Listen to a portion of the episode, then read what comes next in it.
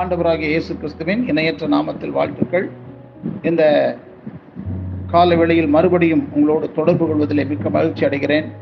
தொடர்ச்சியாக நாம் தியானித்து வருகிற குடும்ப அமைப்பை குறித்து அதில் முக்கியமானது குடும்ப வரவு செலவுகள் என்ன என்பதை திட்டமிடுதலை பற்றி நாம் தியானித்து வருகிறோம்.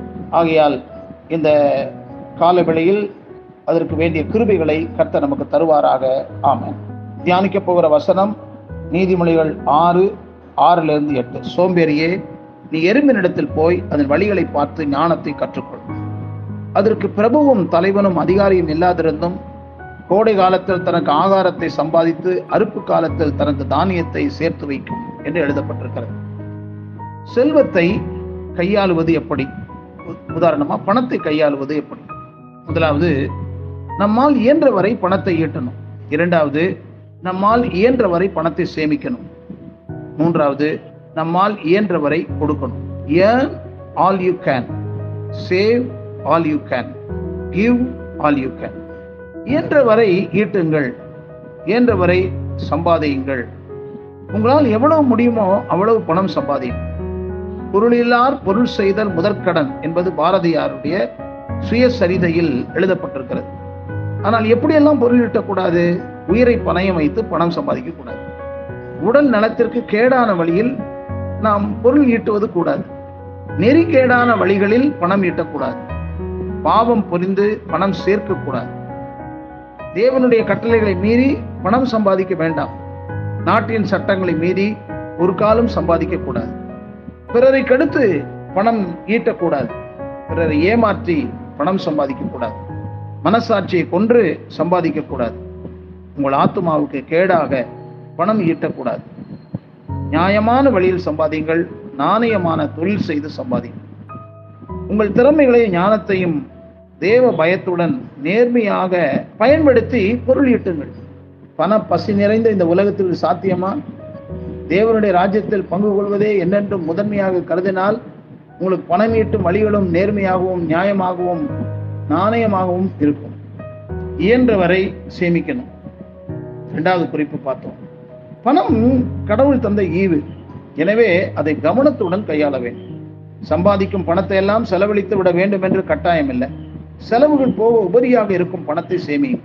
அனாவசியமாக செலவுகளை தவிர்ப்பதே சிறந்த சேமிப்புதான் என்பதை மறவாதிருக்கும் இயன்றவரை சேமிக்க முடியாததுக்கு என்ன காரணம்னா தேவையில்லாத பொருட்கள்.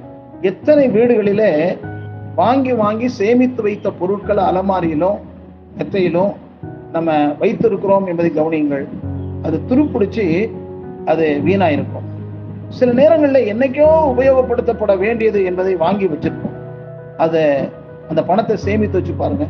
நிறைய சமயங்களில் அந்த பொருட்கள் மேல் இருக்கிற ஆர்வமானது நம்மை அடிமைப்படுத்தி வைத்திருக்கிறது. அது வந்து கன்சியூமர் காலம்னு சொல்லுவாங்க. இந்த காலத்தை கன்சியூமர் காலம் பொருட்களை வாங்கி சேமித்து வைப்பது. என்னைக்கோ ஒரு நாள் பயன்படுத்துவதற்காக அந்த பொருள் எதற்குமே பயன்படாமல் ஒரு தடவை பயன்படுத்தி தூக்கி போட்டிருப்போம். அது துருப்பிடிச்சோ வீணாய் கிடக்கிறத நம்முடைய வீடுகளிலே நம்ம பார்க்கலாம். அதனாலதான் நாம் தலைப்பிலே போடப்பட்ட வசனம் எறும்பினிடத்திலே கற்றுக்கொள்ள வேண்டும் என்பதை தானியத்தை சேர்த்து வைப்பதிலும் ஆகாரத்தை சம்பாதித்து வைப்பதிலும் எறும்புக்கு இருக்கிற திறனை பார்க்கும்போது அது நமக்கு வியப்பாய் இருக்கிறதை கவனிக்கலாம். காலத்தையும் உழைப்பையும் சக்தியையும் அறிவையும் பயன்படுத்தி ஈட்டியுள்ளதால் வீண் செலவுகளை தவிர்க்கணும். சம்பாதிக்கிறதுக்கு எவ்வளவு முயற்சி பண்றோம்? எவ்வளவு நேரம் செலவு பண்றோம்? எவ்வளவு எனர்ஜி செலவு பண்றோம்? எவ்வளவு அறிவை பயன்படுத்துறோம்? ஆனால் வீண் செலவுகளை தவிர்த்தால் நல்லது. தேவையற்ற செலவுகளை தவிர்ப்பதே சிறந்த சேமிப்பு என்பதை ஒவ்வொருவரும் இதை கேட்டுக்கொண்டிருக்கிற ஒவ்வொரு உணரணும். விலையிருந்த உணவு வகைகளில் மோகம் வேண்டாம். உடல் நிலைமைக்கும் எளிய உணவுகளையே நாடும் அதாவது வெஸ்டர்ன் கல்ச்சர் வெளிநாட்டுக்கு போனவங்க சாப்பிட்ட உடனே இந்த கொக்கோ கோலாவும் குடிக்கிற பழக்கம் இருக்கும். ஆனால் அப்படி குடித்து வியாதியை வரவித்து கொண்டவர்கள் எத்தனை பேர்? அது நமக்கு நம்முடைய பானமா அது? அது நமக்கு தேவைதானா? என்பதை யோசித்து பார்த்தால் நாம் அதிலெல்லாம் ஒரு நாட்டம் நமக்கு அவசியம் இல்லை முடிந்தவரை ஆடம்பரமான வீட்டு பொருட்களின் மீது ஆவல் கொள்ளக்கூடாது. தேவையான பொருட்களையே வாங்குங்கள். ஊர் மெச்சமும் பிறரை கவரவும் கவரவும் செலவு செய்யக்கூடாது. செல்வ பெருக்கை காட்டவும் பணபலத்தை பறைசாற்றவும் பணத்தை பாலடிக்க கூடாது குழந்தைகளிடம் தேவைக்கு எதுமான பணத்தை கொடுத்து அவர்களை கெடுக்கக்கூடாது பணத்தால் மனிதர்களை கவரலாம் வாங்கலாம். கடவுளை பணத்தால கவரவோ வாங்கவோ இயலாது என்பதை உணரணும். ஆடம்பர செலவுகள் செய்ய வேண்டாம். தேவையானவைகளுக்காகவே செலவு செய்யும் இதுதான் முக்கியமான குறிப்பு. எது தேவையோ எது அத்தியாவசியமோ அதுக்காக மாத்திரம் செலவு செய்ய நம்ம கற்றுக்கொள்ள வேண்டும்.